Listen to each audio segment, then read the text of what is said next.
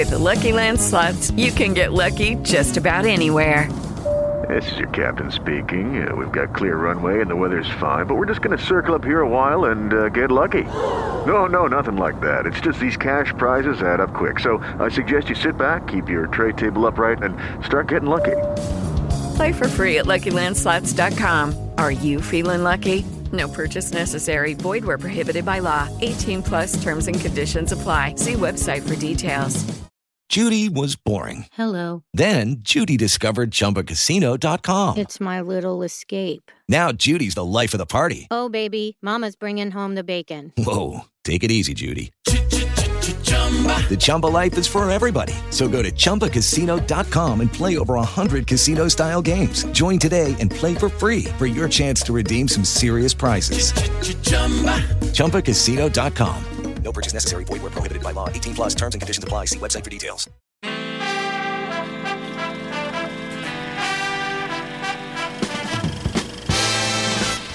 Cari amici, oggi vi parlo di un film che entra nelle abitudini di un importante disturbo ossessivo compulsivo.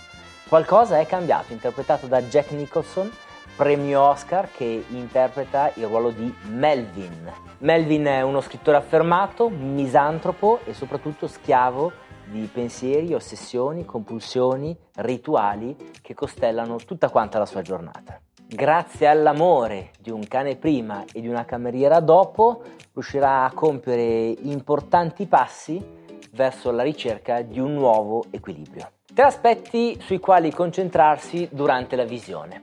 Il primo direi è il modo attraverso il quale il processo di cambiamento si sviluppa nel corso del film. Inizia tutto con una piccola violazione ai rituali del protagonista che lo costringono, grazie alla presenza imposta del cane in casa sua, lo costringono appunto a rapportarsi col tema del controllo e a esplorare nuovi modi di essere nella sua giornata.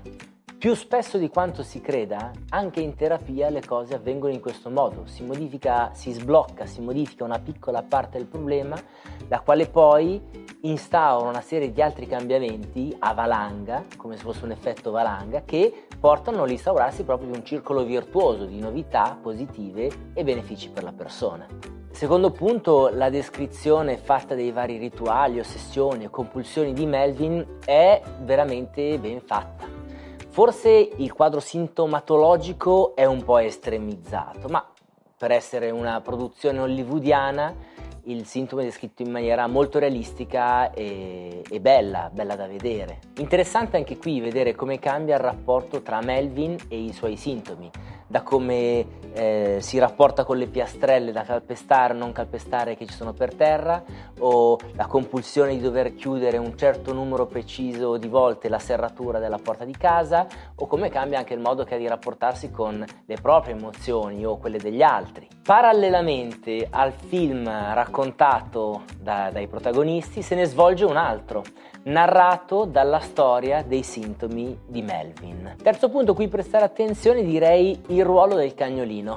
Ora, non si può dire che questo film sia l'esempio per antonomasia di come si svolge un percorso di pet therapy. Però è vero che le continue richieste di attenzione da parte dell'animale autorizzano Melvin a prendersi cura di un altro essere vivente, incitandolo verso incarichi, responsabilità, favorendo il contatto con altre persone e quindi togliendolo dall'isolamento sociale rispetto al quale lui era predisposto. Il film è bello, piacevole, il personaggio è ben caratterizzato, tuttavia la storia è forse un po' troppo romanzata e quindi poco aderente alla realtà.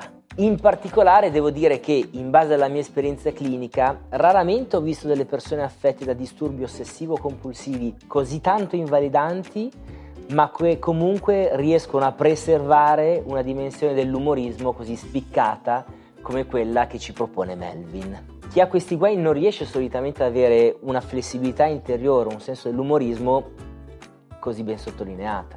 Tuttavia la visione di questo film può motivare al cambiamento facendo intravedere la possibilità di migliorare la qualità della propria vita. Consiglio la visione di questo film insieme alla video intervista che ho fatto a Valeria Ogazio proprio sul disturbo ossessivo compulsivo alla luce della semantica bene-male. Che cosa vorrà dire questa cosa? Te lo lascio scoprire guardando l'intervista. Per oggi anche noi abbiamo concluso, grazie per l'attenzione, ci vediamo alla prossima.